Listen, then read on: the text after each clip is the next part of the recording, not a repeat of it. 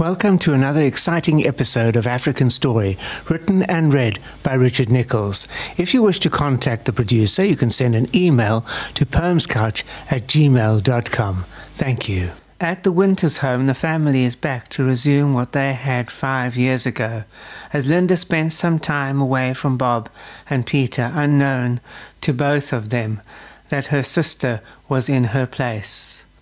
Sunrise is now relaxing under a tree, thinking about his time with the human family that had looked after him and seen them after all this time brought back the old days of being cared for. This emotion Sky could not understand, and was confused by the whole possibility of having feelings for humans, which to him was just insane. He had decided that he would not hold it against Sunrise, as a strong friendship and bond was growing between them. The phone at the office rings. Jim and Jan look at the phone and wonder what this could be about, as most calls have not always been good these past weeks. Jim finally takes the call, and with all the background noise on the other side, he could not hear who was on the other end. Line goes dead. Jim places the phone back and confirms with Jan, Well, mate, the call was so bad that it was impossible to hear or identify the person on the other end.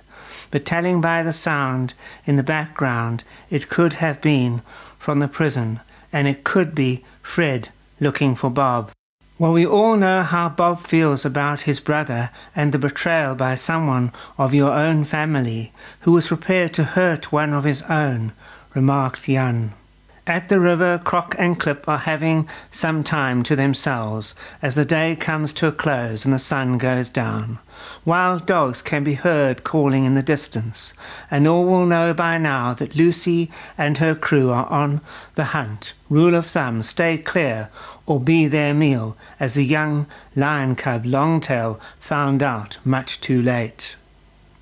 Word on the ground is that Keyfall, the male lion, Sky's brother, has been slowly making his way to the other side of the river, right into the territory of Cloud. Father of Sky may be looking for support from Cloud to overthrow Sky's kingdom. He was seen late in the afternoon going into the forest on the far side of the park. This report came in from two buffaloes, Cindy and Claire which just happened to be downwind from the lion as he entered the forest.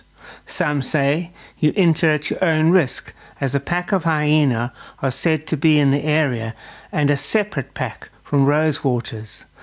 The leader is Zandile.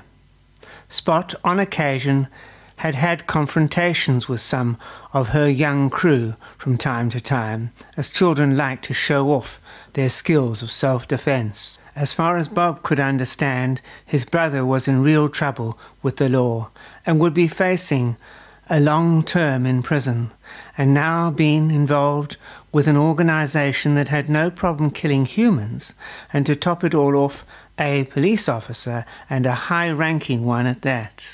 At the river was Zane, our trusted zebra, taking a drink of water and looking very worried about the presence of Croc in the area who would normally see him as food, but due to the friendship that he had with Spot and Crazymere, he took the chance of not being food. So why not take it and look a gift horse in the mouth, said Zane aloud to himself. Some distance away was Hip the house and his mom hole in the ear, taking a bath in the water as the hot day sun is not good for their skin. At the hangars, Sam, the new pilot, was making sure that all was on track, as the plane was soon to arrive, possibly in two days' time. He had been in contact with customs in regards to any taxes to be paid, and contacted the revenue services to make sure that all was above board.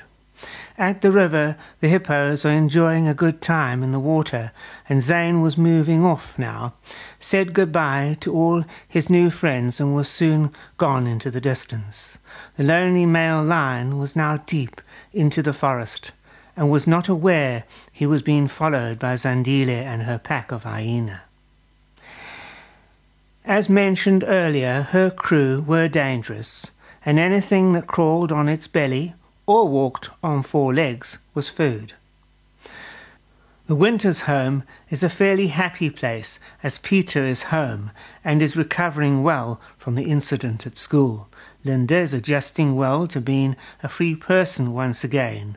The news on Fred is slow at this moment, as he should have had his trial weeks ago. The conditions in prison are very bad for him, and Linda and Bob, with the exception of Peter, have no sympathy for him, for all the hurt he has caused for the family. Join me, Richard Nicholls, for another exciting episode of African Story. Remember, you can send an email to poemscouch at gmail.com. Until then, goodbye. As the creator of African Story, and not only that, but also short stories and poems, I'd like to send a word of condolences to all those people who are struggling with the coronavirus and with the struggle that we are all struggling with, even in South Africa now, we're having incidents of it.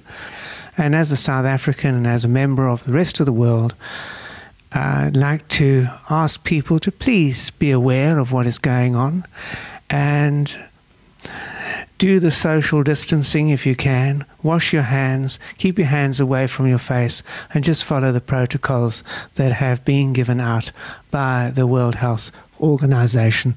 I know this kind of thing has been repeated time and time again, but the more it gets repeated, the more people will hear of it.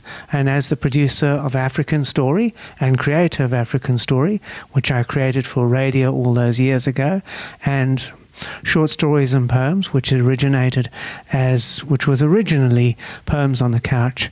I hope that everybody, and I wish them well in the fight against the coronavirus. Thank you.